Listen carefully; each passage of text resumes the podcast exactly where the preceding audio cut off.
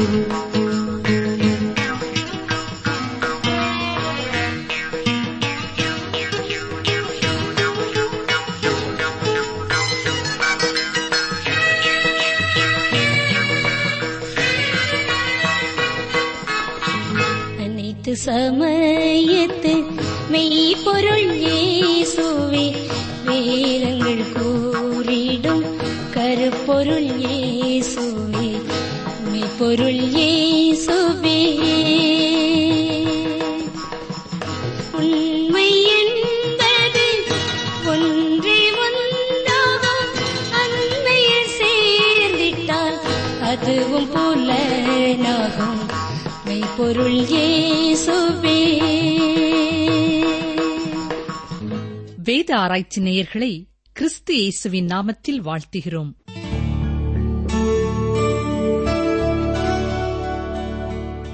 வாக்கு மாறாத எங்கள் வல்லமையுள்ள பரமபிதாவே எங்களை அதிகமாய் நேசித்தபடியினாலே உம்முடைய ஒரே குமாரனை எங்களுக்காக செல்விலே ஒப்புக் கொடுக்க அனுப்பினீரே. உமக்கு நன்றி செலுத்துகிறோம் ஐயாமை ஸ்தோத்தரிக்கிறோம். எங்களை நீர் எங்கிருந்தாலும் பார்த்து கொண்டே இருக்கிறீர். அதற்காக உமக்கு நன்றி செலுத்துகிறோம்.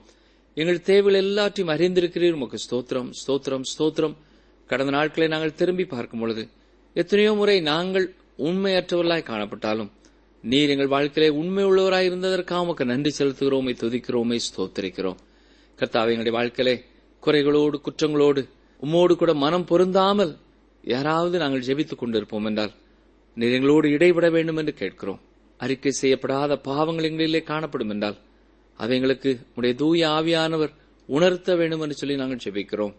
தங்களுடைய குறைகளை குற்றங்களை குறித்து உண்மையான மன பாரத்தோடு கூட மனஸ்தாபத்தோடு கூட என்னோடு இணைந்து ஜெபிக்கிற ஒவ்வொருவரையும் கர்த்தர் ஆசீர்வதித்து பாவ மன்னிப்பின் நிச்சயத்தை கர்த்தர் கட்டளையிட வேண்டும் என்று சொல்லி நாங்கள் ஜெபிக்கிறோம் ஐயா. இன்னமும் சபைக்காக ஜெபிக்க கேட்டுக்கொண்ட சகோதர சகோதரிகளுக்காக நாங்கள் ஜெபிக்கிறோம். ஒவ்வொரு சபையிலும் அன்பும் ஐக்கியமும் சந்தோஷமும் சமாதானமும் நிலைத்திருக்க வேண்டும் என்று கேட்கிறோம். திருச்சபைகளிலே சமாதானத்தை தொலைக்கும்படியாய் பிசாசு தெரிந்து பயன்படுத்தும் மனிதர்கள் ஒவ்வொருவரும் சமூகத்திலே நாங்கள் கொண்டு வருகிறோம். கர்த்தர்தாமே அவர்களை பிசாசின் பிடியிலிருந்து விடுதலை செய்து உண்மை அறிகிற அறிவிலே அவர்களை நிறைத்து ஆத்ம பாரத்தோடு கர்த்தரை கண்டுகொள்ளாத அநேகரை ஆலயத்திற்குள்ளே அழைத்து வரும் கிருவை பெற்றோர்களாய் மாற்றியறல வேண்டும் என்று சொல்லி நாங்கள் செபிக்கிறோம். சமாதானம் இல்லாத ஊழியர்களுக்கும் திருச்சபைக்கும் இடையிலே சரியான உறவில்லாத திருச்சபைகளுக்காக நாங்கள் வேண்டிக் கொள்கிறோம். கர்த்தர் தாமே ஒருவரை ஒருவர் புரிந்து கொள்ள ஒருவரை ஒருவர் மன்னிக்க ஒருவருக்கொருவர் விட்டுக் கொடுத்து வேத வசனத்தின் அடிப்படையிலே காரியங்களை சரி செய்து கொள்ள உதவி செய்ய வேண்டும் என்று சொல்லி நாங்கள் செபிக்கிறோம் இந்த நாளிலே நடைபெறுகிற எல்லா ஆராதனை வேலைகளையும் கர்த்தர் ஆசீர்வதித்தரலும் உண்மை ஆராதிக்க ஆலயங்களுக்கு கடந்து செல்கிறவர்கள் வீடுகளிலே கூடுகிறவர்கள் ஒவ்வொருவரும் தகப்பனே ஆவியோடும் உண்மையோடும் தொழுது கொள்ள நேரே உதவி செய்ய வேண்டும் என்று சொல்லி நாங்கள் செபிக்கிறோம் சுயாதீன ஊழியர்களுக்காக நாங்கள் செபிக்கிறோம்.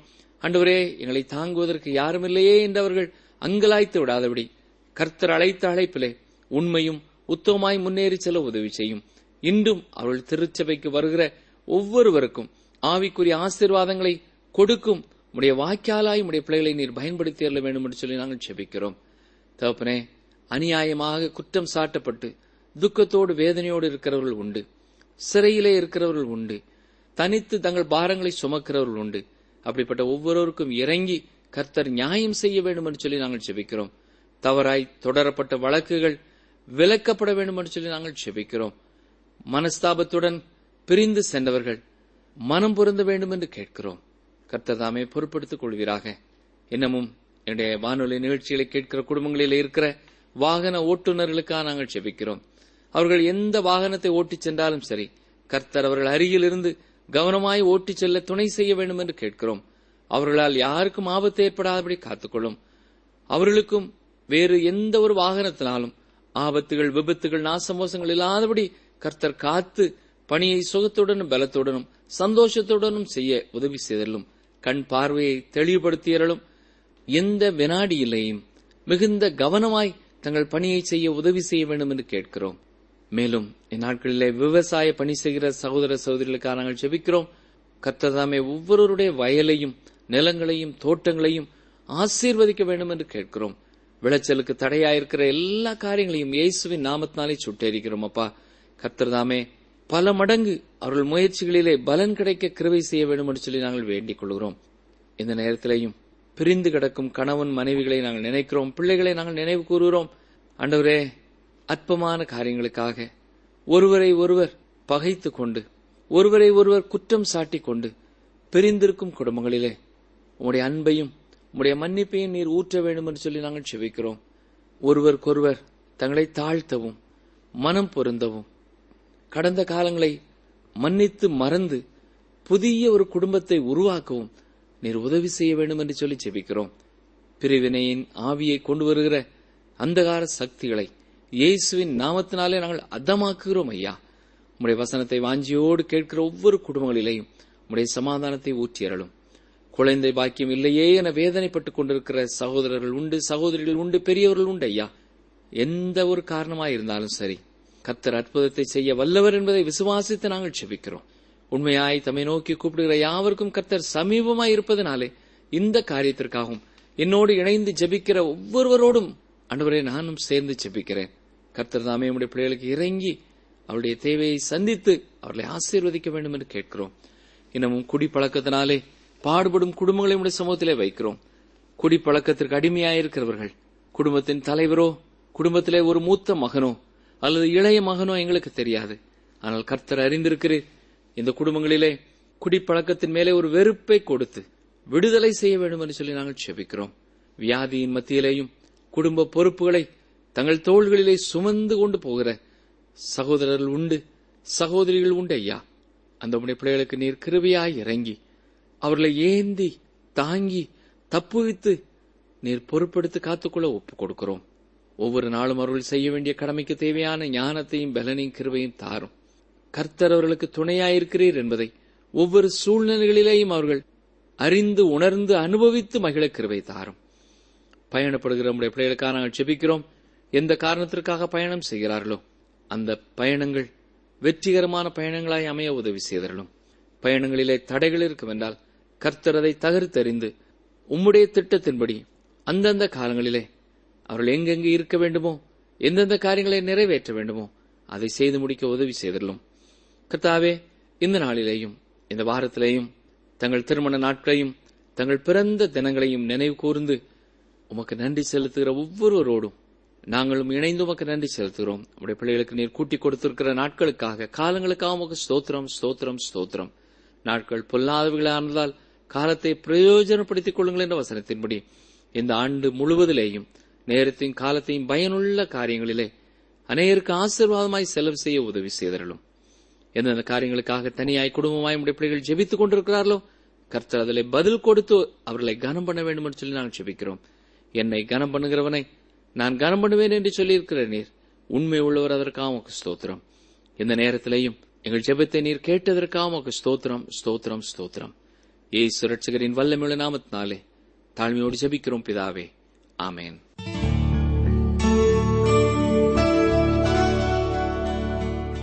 அருமையானவர்களே நாம் கற்று வரும் எபிரேயருக்கு எழுதின நிருபத்திலே இயேசு கிறிஸ்துவை மையமாக கொண்ட காரியங்களை சிந்தித்துக் கொண்டிருக்கிறோம். நாம் இதுவரை தியானித்த பகுதிகளிலே இயேசு கிறிஸ்து தேவதூதரை பார்க்கிலும் பெரியவர் என்றும் மோசையை விட பெரியவர் என்றும் தியானித்தோம். இனிவரும் நான்காவது அதிகாரத்திலே அவர் யோசுவாவை விட பெரியவர் என்றும் சிந்திக்கப் போகிறோம். மேலும் இந்த வேத பகுதிகளிலே இளைப்பாறுதலை குறித்தும் படித்தோம். இயேசு கிறிஸ்துவின் மூலமாக பெற்றுக்கொள்ளும் பாவ மன்னிப்பு எனும் இளைப்பாறுதல் மாத்திரம் போதாது.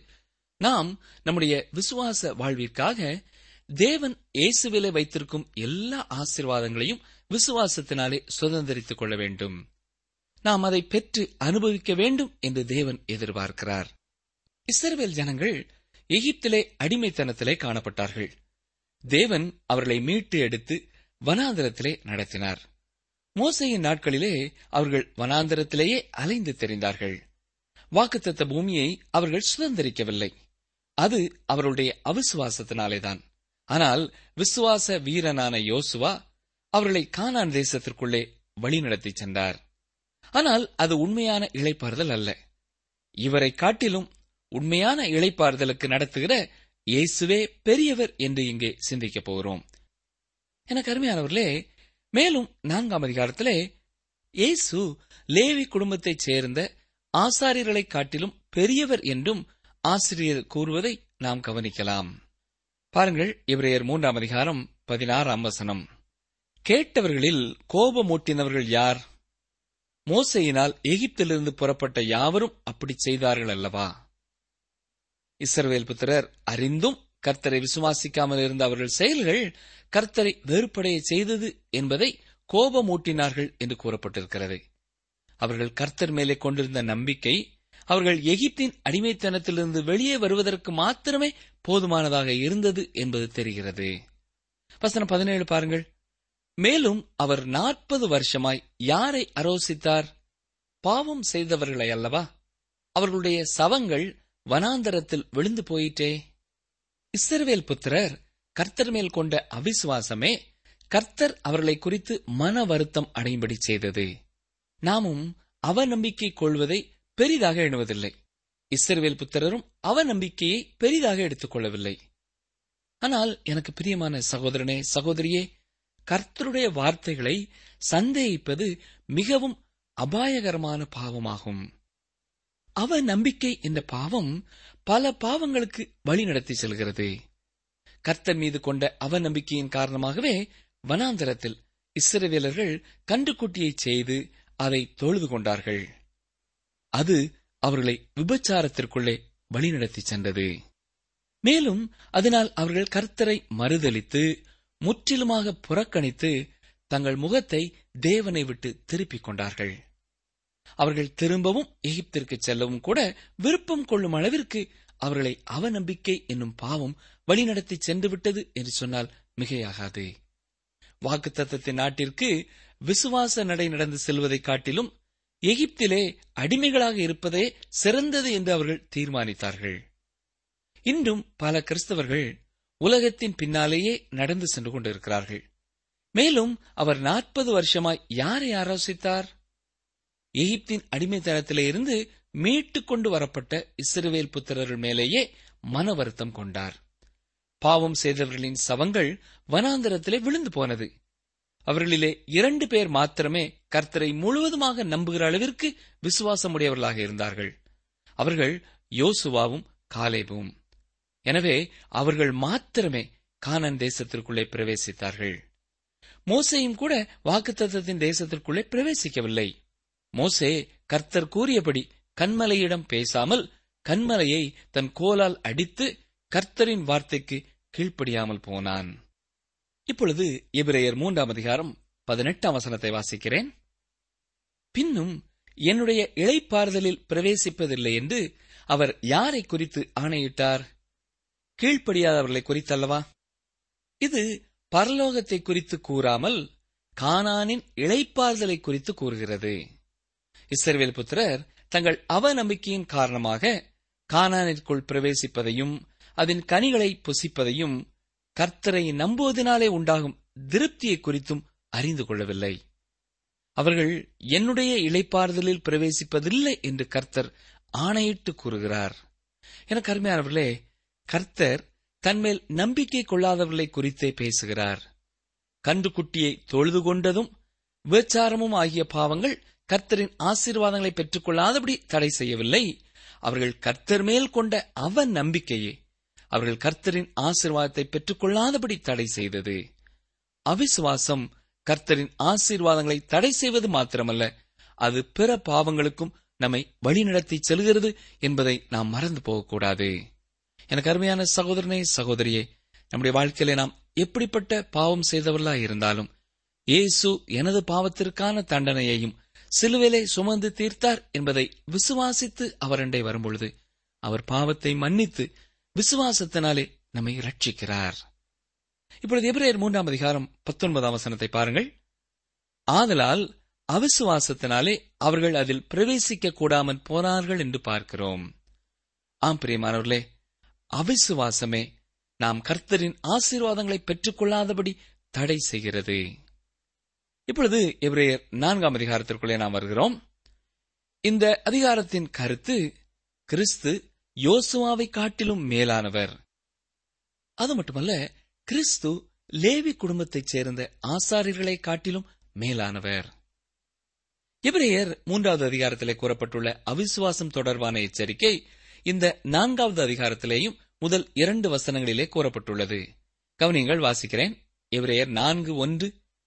ஆனபடியினாலே அவருடைய இளைப்பாறுதலில் பிரவேசிப்பதற்கேதுவான வாக்குத்தத்தம் நமக்குண்டாயிருக்க உங்களில் ஒருவனும் அதை அடையாமல் பின்வாங்கி போனவனாக காணப்படாதபடிக்கு பயந்திருக்க கடவோம். இவரே நிருபத்திலே இப்போதுதான் முதல் முறையாக நமக்கு என்ற வார்த்தை வருகிறது.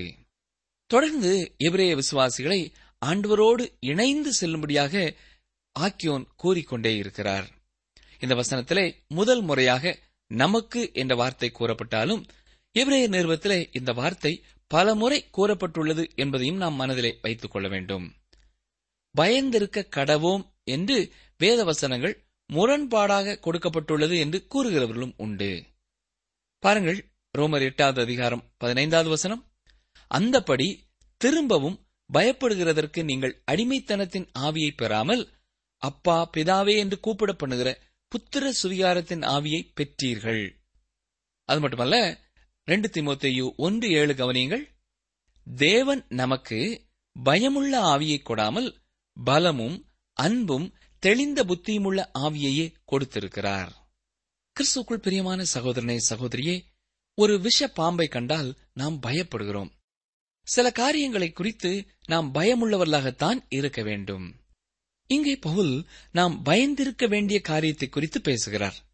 நாம் சாலையிலே சிறு பிள்ளைகளை அழைத்துச் செல்லும் பொழுது அவர்களுக்கு வாகனங்களை குறித்த பயத்தை ஏற்படுத்துகிறோம். அது சரியானதுதான்.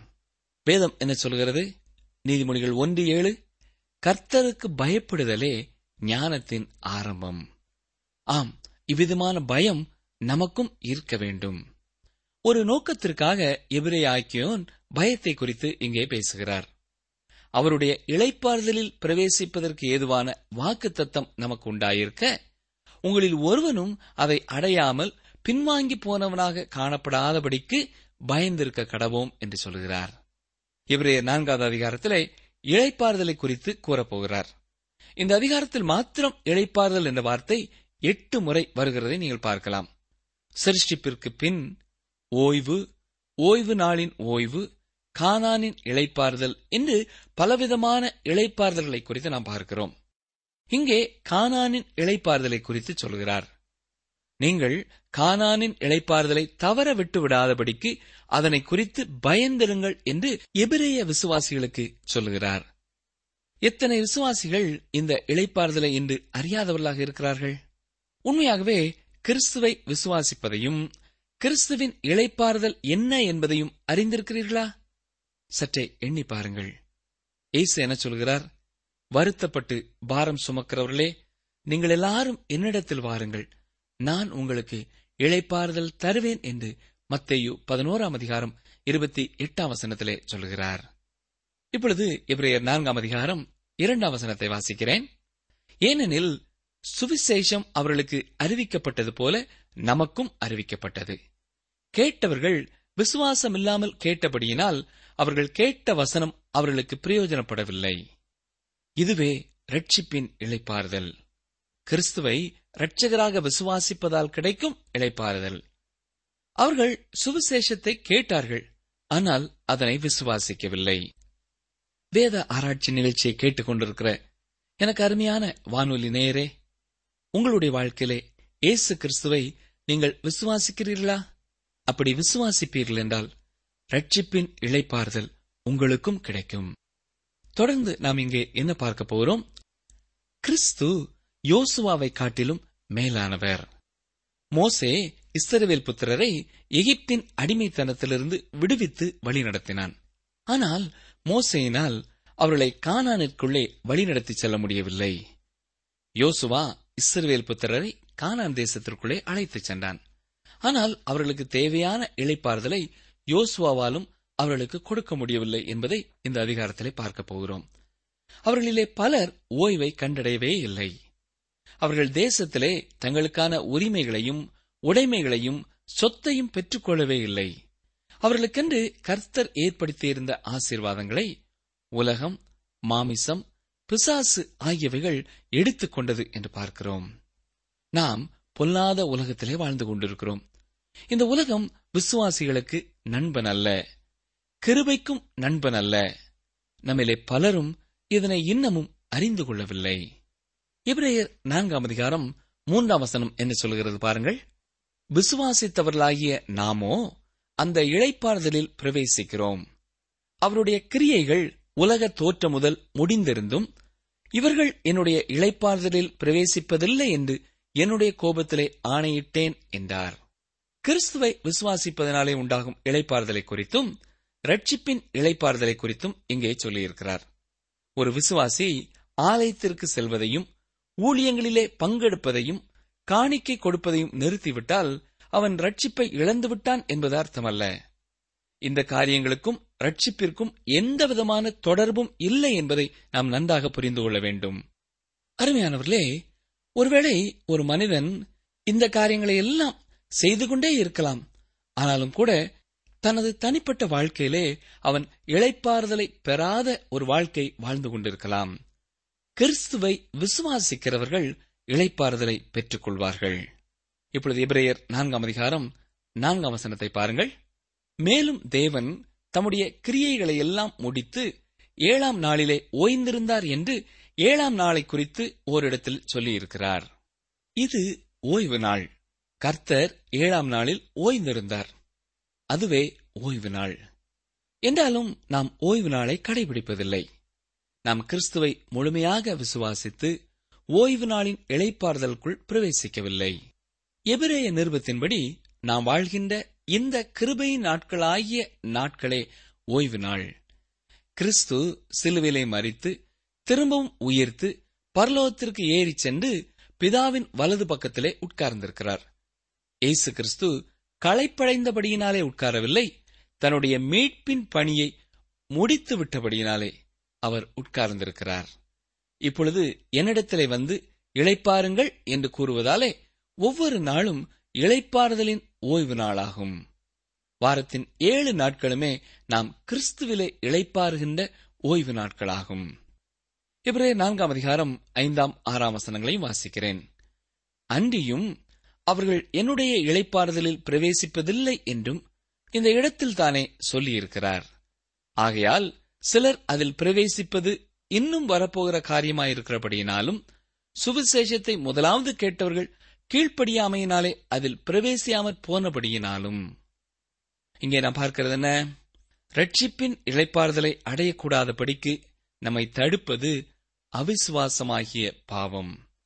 ஆம் அவிசுவாசம் கர்த்தர் நமக்கு தருகிற ஆசீர்வாதங்களையும் இழைப்பாறுதலின் திருப்தியையும் நாம் அடைய முடியாமல் செய்துவிடுகிறது எனக்கு அருமையான சகோதரனே சகோதரியே உங்களுடைய வாழ்க்கையிலே நீங்கள் கர்த்தரண்டை வந்து சேர்வீர்கள் என்றால் அவர் எனக்காக எல்லாவற்றையும் செய்து முடித்து விட்டார் என்பதை பரிபூர்ணமாக நம்புவீர்கள் என்றால் நீங்களும் இந்த உலகத்தில் தானே அழுத்தம் நிறைந்த உங்கள் வாழ்க்கையின் சூழ்நிலையின் மத்தியிலேயும் ஒரு திருப்தியையும் ஒரு இழைப்பாறுதலையும் கண்டடைய முடியும் என்று வேதம் தெளிவாய் சொல்கிறது.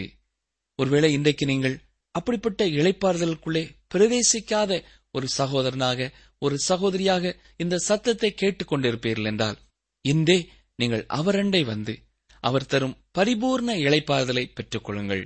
உங்கள் பாவத்தை குறித்து நீங்களே பாரப்பட்டுக் கொண்டில்லாமல் உங்கள் அக்கிரமத்தை குறித்து நீங்களே உங்களை நொந்து கொண்டில்லாதபடி ஆண்டவராகிய இயேசு வண்டை நீங்கள் இருக்கிற வண்ணமாக வாருங்கள். வந்து ஆண்டவரே இதுதான் என்னுடைய வாழ்க்கை. என்னாலே முடியாது. ஆனால் பரிசுத்தமாய் வாழ வேண்டுமென்ற வாஞ்சை எனக்கு இருக்கிறது. உமக்கு பிரியமான ஒரு வாழ்க்கை வாழ வேண்டுமென்ற விருப்பம் எனக்குள்ளே இருக்கிறது. அப்படிப்பட்ட ஒரு வாழ்க்கையை நீரே எனக்கு தர முடியும் என்று நான் விசுவாசிக்கிறேன் என்று சொல்லும் பொழுது அவர் உங்களுக்கும் ஒரு இழைப்பாறுதலை தருவார். இப்பொழுது இவரே நான்காம் அதிகாரம் ஏழாம் வசனத்தை பார்ப்போம். வாசிக்கிறேன் கவனியுங்கள். இன்று அவருடைய சத்தத்தை கேட்பீர்களாகில் உங்கள் இருதயங்களை கடினப்படுத்தாதிருங்கள் என்று வெகு காலத்திற்கு பின்பு தாவீதின் சங்கீதத்திலே சொல்லியிருக்கிறபடி இன்று என்று சொல்வதனாலே பின்னும் ஒரு நாளை குறித்திருக்கிறார். நாளை என்று கூறாமல் இன்று என்று இங்கே சொல்லியிருக்கிறார். அருமையானவர்களே நேற்று சரித்திரத்திற்கு சொந்தம் நாளை என்பது தேவனுக்கு சொந்தம். இன்று மட்டுமே நமக்கு சொந்தம் என்று ஒருவர் கூறுகிறார். ஆம் இன்றே நமக்குரிய நாள். இன்றே இப்பொழுதே நீங்கள் இருக்கிற இடத்தில் இருந்து கொண்டே இந்த நேரமே நீங்கள் ரட்சிப்பை பெற்றுக்கொள்ள முடியும். இப்பொழுதே கிறிஸ்து உங்களை ரட்சிக்கும்படியாக அவரை விசுவாசியுங்கள். இன்று அவருடைய சத்தத்தை கேட்பீர்களாயில் உங்கள் இருதயங்களை கடினப்படுத்தாதிருங்கள். இப்பொழுது எபிரேயர் நான்காம் அதிகாரம் எட்டாம் வசனத்தை பார்ப்போம். யோசுவா அவர்களை இழைப்பாறுதலுக்கு உட்படுத்தியிருந்தால் பின்பு அவர் வேறொரு நாளை குறித்து சொல்லியிருக்க மாட்டாரே. யோசுவா என்பது பழைய ஏற்பாட்டிலே அல்லது எபிரேய மொழியிலே இரட்சகர் என்பதை குறிக்கிற வார்த்தையாகும். இயேசு என்பது இரட்சகர் என்பதை குறிக்கின்ற புதிய ஏற்பாடு அல்லது கிரேக்க மொழியின் வார்த்தையாகும். பிரியமானவர்களே யோசுவா அவர்களை இழைப்பாறுதலுக்கு உட்படுத்தியிருந்தால் பின்பு அவர் வேறொரு நாளை குறித்து சொல்லியிருக்க மாட்டாரே. யோசுவா மிகவும் வயது சென்றவனாக பல வருடங்களாக பாதிக்கப்பட்ட நிலையிலே இருந்தபோதும் இன்னமும் அவர்கள் கானான் தேசத்தை சுதந்திரித்துக் கொள்ள கைப்பற்ற வேண்டிய இடங்கள் அநேகம் இருந்தது. யோசுவாவால் இஸ்ரேல் புத்திரருக்கு அந்த தேசம் முழுவதையும் உரிதானதாக்கி கொடுக்க முடியவில்லை. கர்த்தர் இஸ்ரவேல் புத்திரருக்காக ஆயத்தம் பண்ணி வைத்திருக்கின்ற ஆசீர்வாதங்கள் அனைத்தையும் அவர்களால் பெற்றுக்கொள்ள முடியவில்லை. ஆனால் இன்று கிறிஸ்துவை விசுவாசிப்பீர்கள் என்றால் கிறிஸ்து இன்றைய காணானிற்குள்ளே நீங்கள் பிரவேசிக்கும்படி செய்து கனிகளையும் ஆசீர்வாதங்களையும் வாழ்க்கையிலே சந்தோஷத்தையும் நீங்கள் பெற்றுக்கொள்ளும்படி செய்வார். நாம் இவைகள் அனைத்தையும் அனுபவிக்க தடையாயிருப்பது அவிசுவாசம் என்னும் பாவமே ஆகும். என்னை கேட்டுக்கொண்டிருக்கிற எனக்கு அருமையான சகோதரனே சகோதரியே நம்முடைய வாழ்க்கையை சற்றே நாம் எண்ணி பார்ப்போமா? நமது வாழ்க்கையிலே இன்னமும் இந்த இளைப்பாறுதலுக்குள்ளே நாம் பிரவேசிக்க முடியாதபடி நம்மை தடை செய்வது என்ன? ஒருவேளை ஆண்டவராய் இயேசு கிறிஸ்துவை அறிந்திருந்தும் எனக்கும் அவர் விடுதலை கொடுப்பார். எனக்கும் இந்த உலகத்திலேயே இழைப்பாறுதலை தருவார் என்பதை விசுவாசிக்க முடியாதபடி இருப்போம் என்றால் அவரண்டை வருவோம். இருக்கிற நிலையிலேயே வருவோம். ஆண்டவரே என்னுடைய அவிசுவாசம் நீங்க எனக்கு உதவி செய்யும் என்று கேட்போம். அவர் நமக்கு உதவி செய்ய வல்லமை உள்ளவராயிருக்கிறார். ஆனால் அவிசுவாசம் என்னும் பாவத்திற்குள்ளே நாம் தொடர்ந்து வாழ்ந்து கொண்டு இருப்போம் என்றால் இன்னமும் அநேக பாவங்களை கர்த்தருக்கு விரோதமாய் செய்கிறவர்களாய் மாறுவோம் என்பதிலே சந்தேகமில்லை. நமது வாழ்க்கையிலே இன்றே இப்பொழுதே கர்த்தர் தரும் இழைப்பாறுதலை பெற்றுக்கொள்வோமா?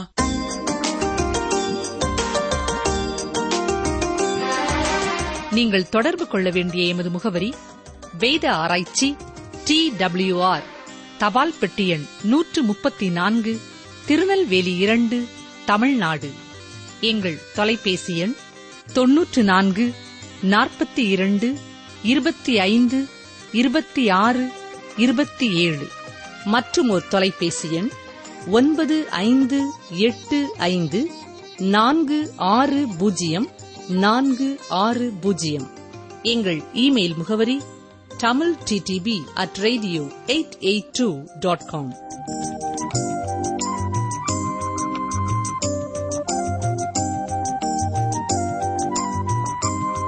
நீதிமான் என்றும் அசைக்கப்படுவதில்லை. நீதிமொழிகள் பத்து முப்பது. நீதிமான் என்றும் அசைக்கப்படுவதில்லை. நீதிமொழிகள் பத்து முப்பது.